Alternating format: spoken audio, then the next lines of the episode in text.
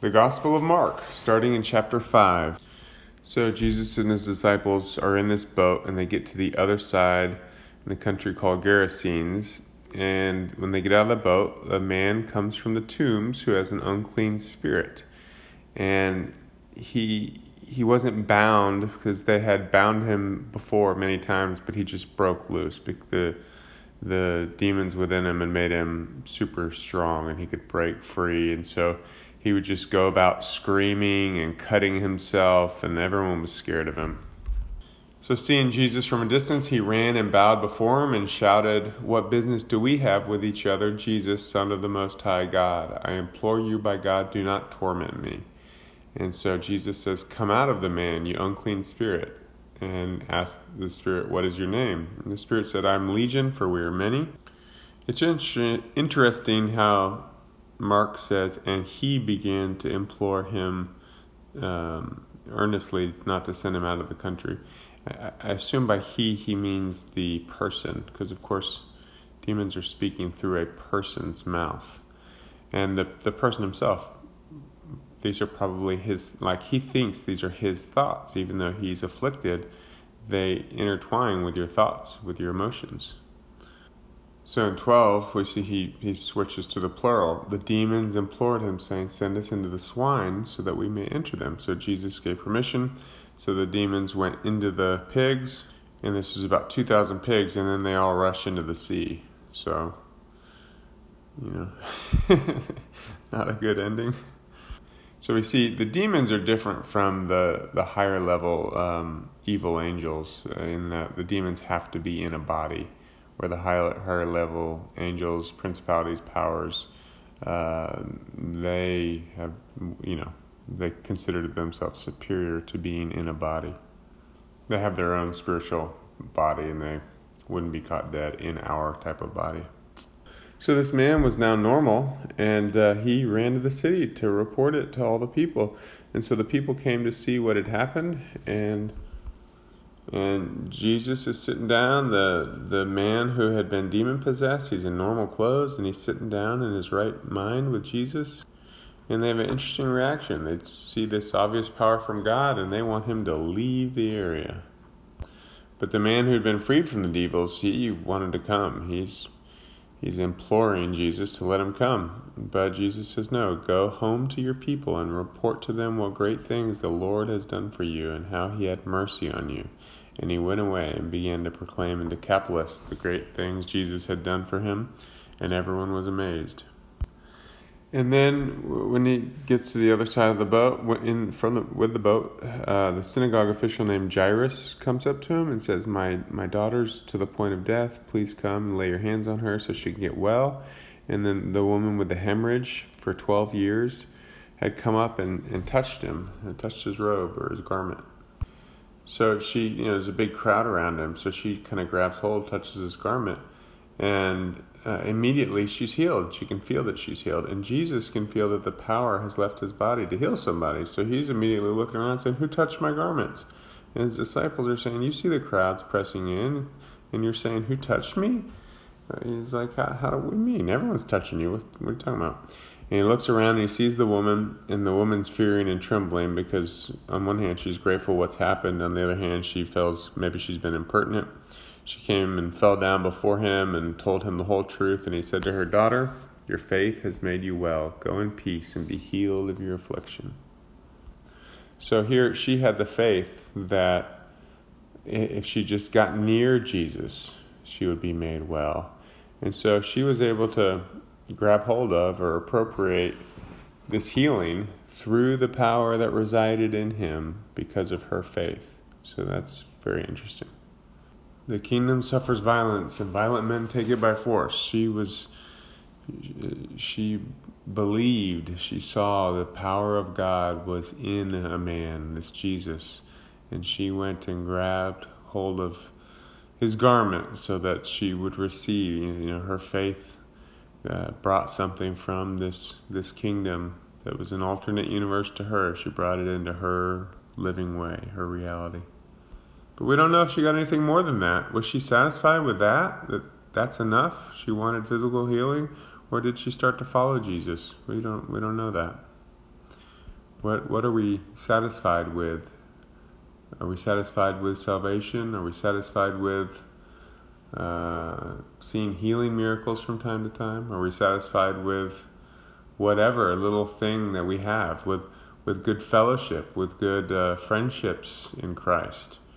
You know, what is it that we say, okay, I now have Christ. I'm good. I have enough. Or do we push forward and say, we want all of what you want for us, God? Because we only get the fullness of what God has for us if we continue to pursue Him. If we're open and we have faith for more. If we're being discipled in the realities of the kingdom, in this way of life. And we have faith that this is for us. We have belief and hope that He will do and is doing these things in us. Then God will bless us, because that is His whole plan for us, to transform us to be like Him, that He has a family on earth that shares His wisdom, His love, His authority, and His way of life to all creation. So as they're talking, they get to the synagogue official, Jairus' house, and people come out of his house and says, your daughter has died, don't trouble the teacher anymore. And Jesus tells them, don't be afraid any longer, just believe. And He allowed no one to come in with Him except Peter, James, and John. I'm assuming He saw in those three enough faith for this, I think it's a little girl, right, to be raised from the dead. And so He only brought in the people that had this faith. He removed all the weeping and wailing family members and friends, because they did not have this faith. He says, why make a commotion and weep? The child has not died, but is asleep. And they began laughing at him, so He put him out. He let the father and mother and these three disciples in the room, and He took the child by the hand, and He said, Talitha cum, which means, little girl, I say to you, get up. Immediately she got up, began to walk, and she was 12 years old, and immediately they were astounded. He gave them strict orders not to tell anyone about this, but that they should give her something to eat. And obviously that's not going to work for that word to not get out. But, it's interesting, the atmosphere of faith in an area. If we juxtapose that when He went to His hometown and no one believed, He said there just wasn't enough faith. The faith of those present is an important factor. And then we're on to chapter 6. And I see the story I just mentioned is here. I didn't know that was going to be next. So Jesus comes to His hometown, Nazareth, and He begins to teach in the synagogue. And many people are listening, and they're astonished. Where did this man get these things? And what is this wisdom given to him? And such miracles performed by His hands? Is not this the carpenter, the son of Mary, the brother of James, and Joseph, and Judas, and Simon? And are his sisters not with us? And so they took offense at Him. So one, it's kind of a cool clue. We see his brothers and sisters. We know James and Judas are going to write books of the Bible. James particularly was a pillar in the early church. We don't know much. I mean, maybe extra-biblically they know more. I don't know about what happened with Joseph and Simon and the sisters, or even how many sisters there were. But, you know, he came from a big family. And these people knew the family, and they knew Jesus growing up. And we would say, what? This guy, this little kid that we saw messing around in the neighborhood, he's supposed to be a great prophet? Like, they couldn't conceive of this, because they knew Him as a child. And so Jesus says, a prophet is not without honor except in his hometown and among his own relatives and in his own household. So He could do no miracles there, except that He laid His hands on a few sick people and healed them. And He wondered at their unbelief. And so, because they were not open and available to the realities of the kingdom coming, because they did not believe. And they did not believe because they assumed what they knew in the natural, with their physical eyes, having seen Him grow up, they assumed that was the extent of Him. They did not have faith that God could transform a man into Himself, into an eternal being with the love and wisdom and power of God. And that is what God had done to Jesus. and they were not open to that reality. And because it's easier for someone to think somebody that's new and exotic that we don't know, we don't have a backstory built up in our mind about what that person is like. And so it's easy to assume, wow, this guy is just amazing. Versus understanding God can do that to anybody who fully gives themselves to Him. And so, now it's not going to happen overnight. You know, the transformation takes years. But it also, the speed at which it happens is correlated with the degree to which a person gives their life totally to the Lord. And so the transformation can happen faster or slower depending on the willingness of the person involved. And so these people had known Jesus growing up, and so they missed His coming, and they were therefore, they did not get to experience a lot of the wonders and reality of the kingdom coming because they were not open to it. And so then Jesus left and went to other villages teaching. And then Jesus wanted to start training up the 12. So He sent the 12 disciples out in pairs and gave them authority over unclean spirits. He instructed them not to bring anything, not to bring any food or money. He wanted them to be dependent on God wherever they went. So He says, wherever you enter a house, stay there until you leave town. Any place that does not receive you or listen to you, as you go out from there, shake the dust off the soles of your feet for a testimony against them. We know from the other Gospels, he proclaims a blessing on those who receive them. In this one, He just kind of talks about the cursing, but He says, you know, basically that if they don't receive you, then they're cursed. It's just as these people in Nazareth were cursed. Jesus didn't specifically say you're cursed, but they didn't receive the coming of the Lord. And so they are cursed. It's just the reality of life. Life is for or against God. There's you know, two ways to go in this life. And so one is a way of blessing, one is a way of cursing. And a big part of life is ferreting out those parts of us that are living according to the way of curse and removing those from our life. So more and more we step into a life of blessing. So the disciples went out and they preached that people should repent. They were casting out demons. They were anointing people with oil, many sick people, and healing them. And King Herod heard about it, and he thought John the Baptist had risen from the dead because he had killed John the Baptist. Others were saying, no, he's Elijah, he's a prophet like one of the prophets of old. But Herod kept believing it was John who he had beheaded. And Mark gives us the backstory. Herod had a brother named Philip, and Philip had a wife named Herodias. And Herod wanted Philip's wife, and so he killed his brother so that he could have his wife. And John was constantly saying, it's not lawful for you to have your brother's wife. He was saying, what you've done is a great evil. This really upset Herodias. Apparently she was all for this new arrangement because she had a huge grudge against him for this and really wanted to put him to death. But Herod was afraid of John because he knew he was a righteous, holy man, and so he kept him safe. He was a little bothered by his teachings because he wasn't living the righteous life John was calling for, but there's a part of him that recognized he's holy, and he still enjoyed listening to him. So Herod had a birthday, and he invited all his important people close to him there. He had Herodias' daughter, so I guess this is his niece, dance, and he said, oh, that's wonderful. Ask me for whatever you want, and I will give it to you. Whatever you ask of me, I will give to you, even up to half of my kingdom. I don't know why kings were always promising that back in the day, but they did. And so she goes out, asks her mother, and her mother says, I want the head of John the Baptist. And so the king feels trapped, and so he calls for John the Baptist to be beheaded because he didn't want to say no to his daughter in front of all his friends when he just promised her half the kingdom and she only wanted a head. Small thing to take somebody's life back then. Can you imagine how different life was? He gives his daughter and his wife, a head in a basket, and they're delighted about this. How would you feel if somebody gave you a human head in a basket freshly cut off? That'd be pretty disturbing, right? But life was a lot rougher back then, and so they're just thrilled they've got this head in a basket.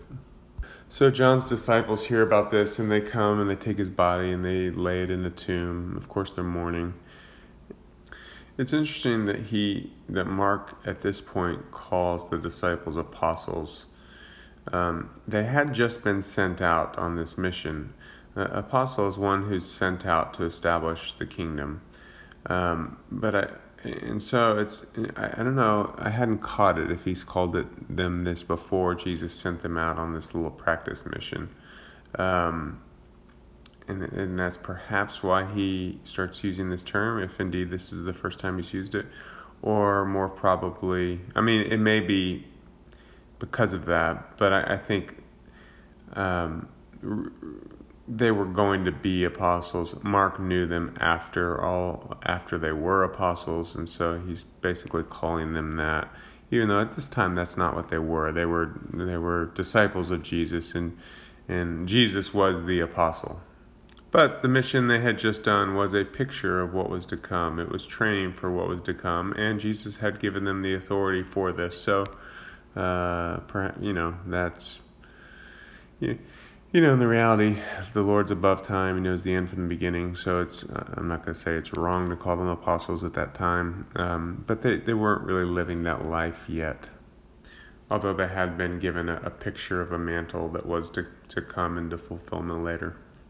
And Mark's pretty brief about this, but Jesus says, "Come away by yourselves to a secluded place and rest for a while." So we know from others, he's really, for Matthew we just discussed, he's upset about John. John and he are both independently living the life that God laid before them, which was very unusual in the world. And he was his cousin. And so he's just died this death, and Jesus knows a similar thing's coming for him. So he's taking a moment. And so they come to shore, and the people had seen where they were going in their boat, so they ran around. This lake, which we call sea in the scriptures, it's not so small that it'd be quick to run around to the other side, but it's certainly not that big either. And so they run around so that there's a huge crowd waiting for them when they get there. And my guess is they took some time in the middle of the sea just to have a kind of a peaceful time by themselves, and it gave the crowd time to get there. But it says they're coming from multiple cities to get there, and they get there, and so there's this huge crowd. So he begins to teach them many things. Okay, for your useless statistic of the day, I just looked up something because I was curious. Apparently, the Sea of Galilee holds about 0.95, 0.96 cubic miles of water, and Lake Travis, our local lake, is about a third of that, 0.33 cubic miles, they're both just lakes on a river, right? River runs through it, river runs out of it. I don't know. Lake Travis is like that because it's dammed up. I assume this was before they had dams, so I assume it's kind of naturally dams itself and forms this body of water.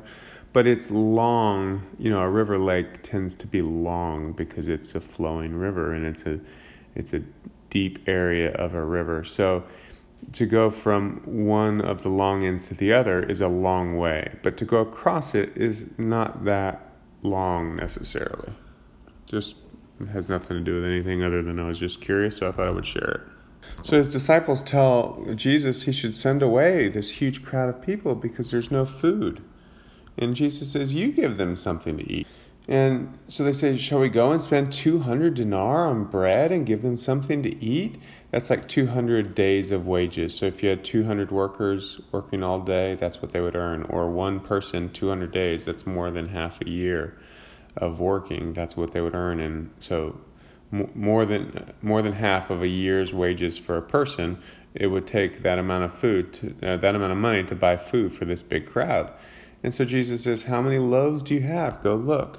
And they went and they found 5 loaves, and they also had 2 fish. He commanded them to sit down. They sat down in groups of hundreds and fifties. He took the 5 loaves, the 2 fish, and looking up toward heaven, he blessed the food and broke the loaves, and he kept giving them to the disciples to set before them, and he divided up the 2 fish among them all.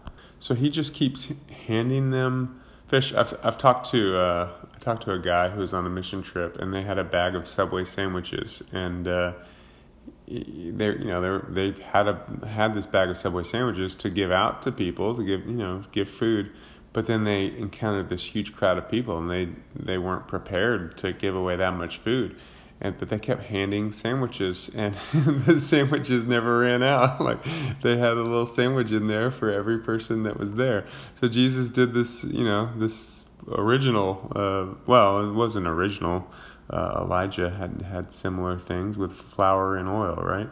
But the original New Testament version of this. So everyone ate and was satisfied. They picked up 12 baskets full of broken pieces of bread and also fish. And there were 5,000 men who ate. You assume there's probably some women and children there too. So it was a big crowd. And everyone had eaten. The storehouses of the Lord have plenty for all, for those who give their life to him. And Jesus had given his life totally to the Father. And here he wanted to show the blessing of the Father to all these people. And so God has plenty for those purposes. So Jesus sends his disciples in a boat, says goodbye to the crowd, and he goes up the mountain to pray. He's continually taking time by himself with the Father. That is of extreme importance. And we see, even though, Jesus was like a rock star. I think I mentioned yesterday in the recording, a famous person coming into a bar 20, 30 years ago here in Austin and him getting mobbed. So similar concept, like everywhere he went, he was mobbed. And yet it was vitally important to him to get away from the crowd, to spend time alone with God. And so we see him do that often.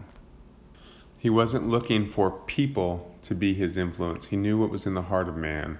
He was looking for God to be his influence. And so that when he encountered people, he was pouring out the way of God on them, not being transformed by them in order to go before God and need to start over at repentance. So Jesus sees, they're way into the night. There's been many hours, fourth watch, and he sees them straining at the oars because the wind is really howling. And so he starts walking on the sea. It says he intended to pass by them. I imagine that was their perception more than his intention. But they saw him walking on the sea, and so they thought he was a ghost. They cried out. They were terrified. And he spoke to them, "Take courage. It is I. Do not be afraid." Then he got into the boat with them. The wind stopped, and they were utterly astonished, for they had not gained any insight from the incident of the loaves, for their heart was hardened. So what was the insight from the loaves that they were supposed to have gotten?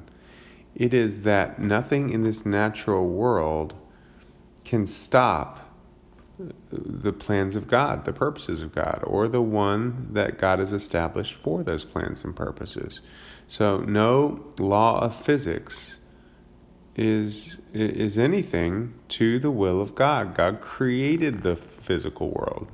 All the laws of physics were laws he put in place, and he can go above and beyond those laws. So whether that's creating tons of food out of a little, or whether that is walking on water, which physics tells us that's impossible, God says, well, of course it's possible. I'm the creator of all this, and if I change those rules for the one who walks in my way, then that's my business and I will do it. And so that is what the disciples had not yet quite learned. And that is hopefully something that we can break through our unbelief, because our unbelief stops us from receiving the fullness of the kingdom life and the reality of the way of God. And, miracles are an interesting thing. Over the last century, particularly in the last 50 years, people have become obsessed with miracles, and that is a hindrance to our walk in the Lord. If we're obsessed with healing, or we're obsessed with other miracles, then we lose focus on the giver of the gift. Instead of being focused on him, we're just focused on the gift.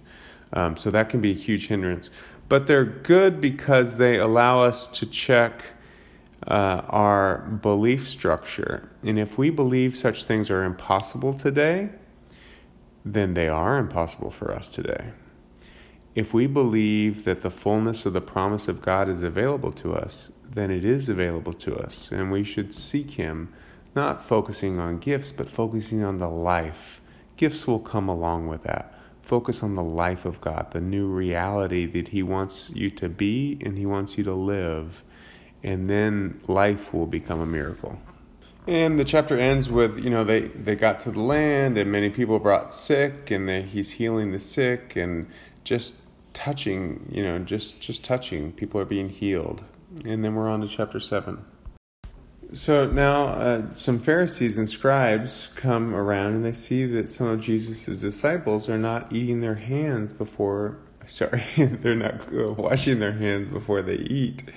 And then Mark gives a note that the Pharisees and all the Jews do not eat unless they carefully wash their hands, observing the tradition of their elders. And when they come home from the marketplace, they do not eat unless they cleanse themselves. Which makes me wonder if my wife is a Pharisee. Anytime we come home from anywhere, she's yelling out to everybody, "Wash your hands, wash your hands."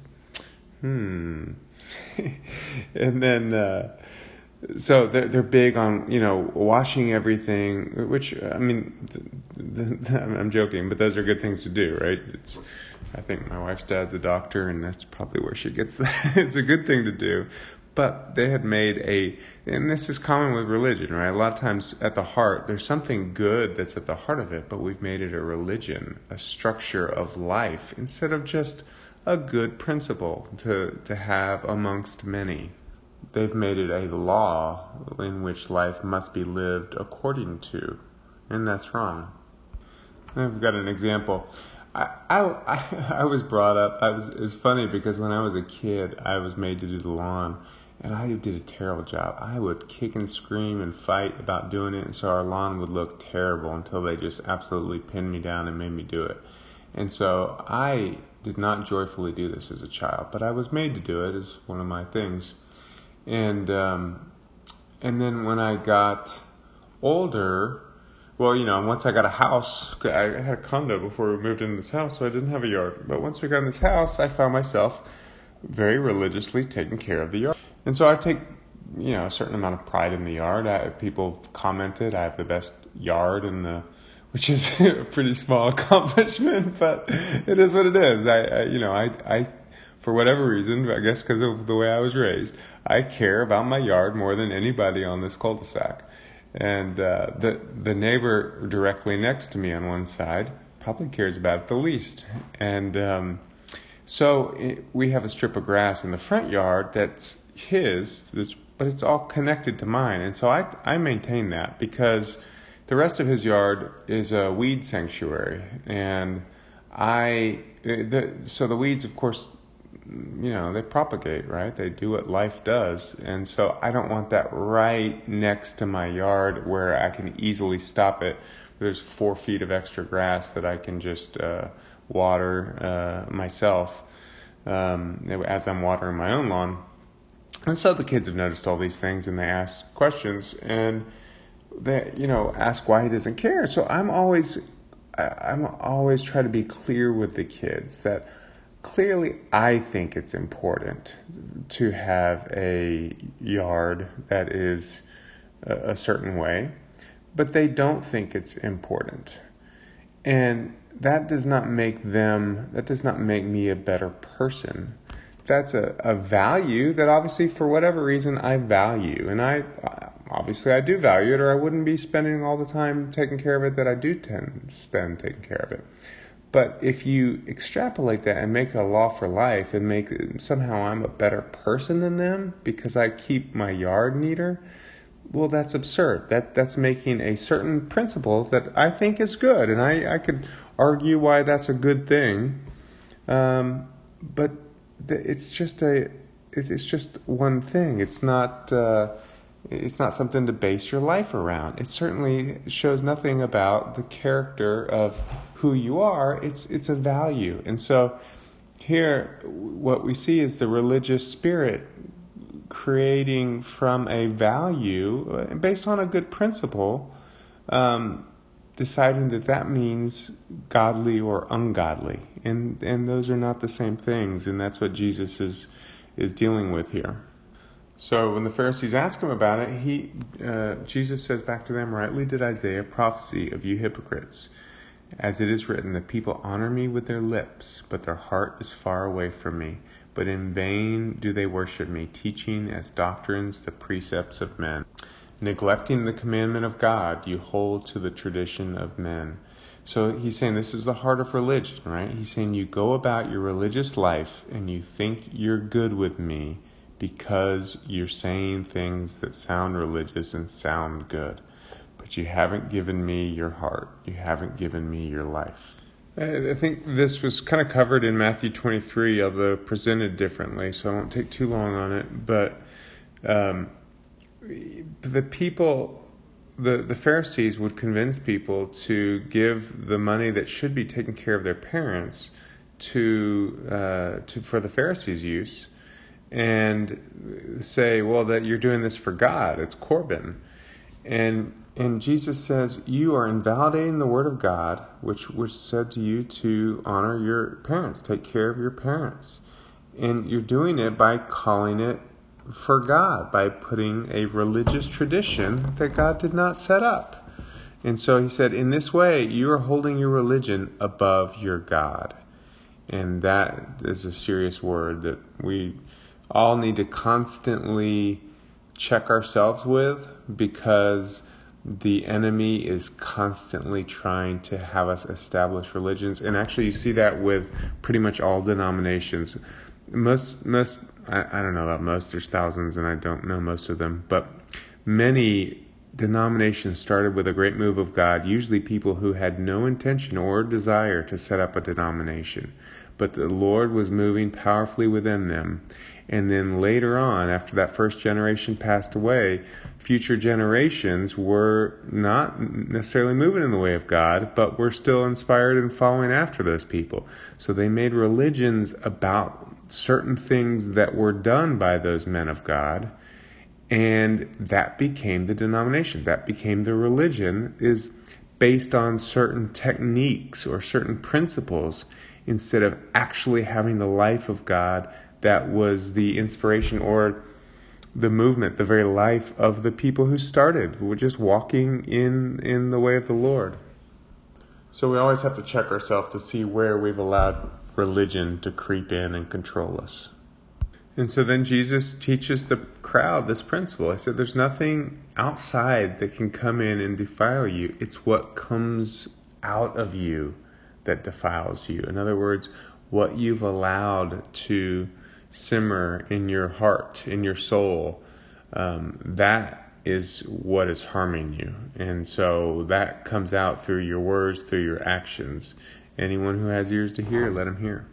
And his disciples are confused by this, because it goes against, this is religion. And so this is instructional. So the disciples don't understand, and they ask him to explain this. I think most people that hear this get it. The question is, do you really get it? Do you apply it in your life, or do you just get it as a principle? Because Jesus established this principle a couple thousand years ago, we all now assimilate it, and it becomes part of our religion, part of our thinking. And it's a true principle, but do we apply it, or do we apply it just to other things like, well, obviously, food's not going to make me evil, or dirty hands aren't going to make me evil. We get that now. But you see, they didn't get it. This was so ingrained in their culture that to them, eating with clean hands was somehow correlated with holiness, with righteousness. And so, again, that's the way religion creeps in. Is we assume things are part of a holy, righteous life because we've heard it so many times and we've never questioned it.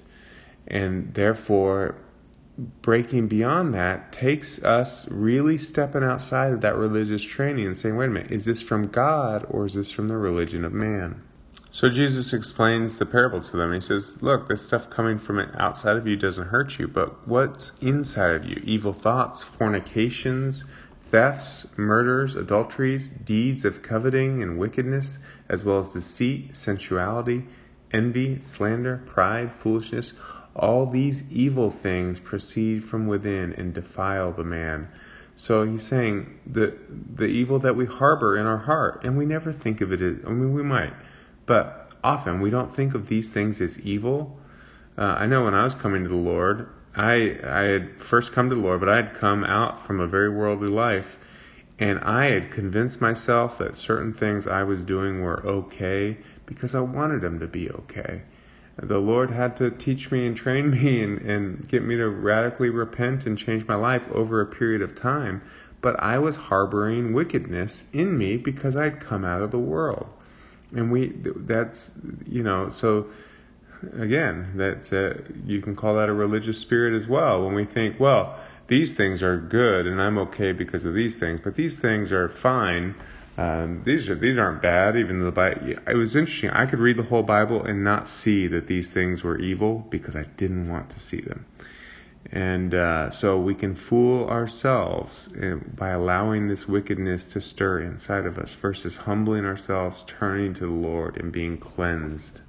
And these are basic things that, you know, stop. If we want it all, if we want the life of God, we want to know God, be filled with Him, experience a supernatural eternal life in the here and now, to see God moving powerfully in us and through us, be continually communicating with Him, we need to turn away from the world and turn to Him. He wants to give us all these things, but we have to turn to Him. For some, that can be, you know, things like he's listed here. For others, it could be things like pride or religion or just worldliness. Some things aren't evil. They're just worldly. What TV or internet is filled with these things. They're filled with bad things too, but they're filled with a lot of things that are fine. They're not good or bad. But if we fill our lives with these things, we're not filling our life with God. And so we always have to be aware, what are we taking in? What are we filling our life with? Who are we filling our life with? And then we have the story where Jesus went to Tyre, and he was just trying to get a break and escape notice. But a woman heard about him, and she had a daughter with an unclean spirit. She was a Gentile, and she came and wanted him to cast the demon out of her daughter. And he said, let the children be satisfied first, for it is not good to take the children's bread and throw it to the dogs. So he knew that he had been sent to the Jews specifically in that life. God, it was clear in the Old Testament, obviously it's clear to us throughout the New Testament, God came for everyone, not just Jews, but Jesus specifically was sent to the Jews during that lifetime. And so he said, look, you're not one of these. But she said, Lord, even the dogs under the table feed on the children's crumbs. And he said, because of this answer, go. The demon has gone out of your daughter. So he removed the demon, didn't even see the daughter, removed the demon because of her great faith. So then he came back into the Sea of Galilee area, region of Decapolis, and they brought to him one that was deaf, could barely speak. And they asked him, Jesus, to lay hands on him, to heal him. He put his fingers in his ears, and after spitting, he touched his tongue with the saliva and looked up to heaven and with a deep sigh. And he said, Ephphatha, which means be opened. And his ears were open, and immediately the tongue was removed, and he began speaking plainly. And he gave them orders not to tell anyone. But people didn't listen to him about that. But they were astonished. He had done all things well. He makes even the deaf to hear and the mute to speak.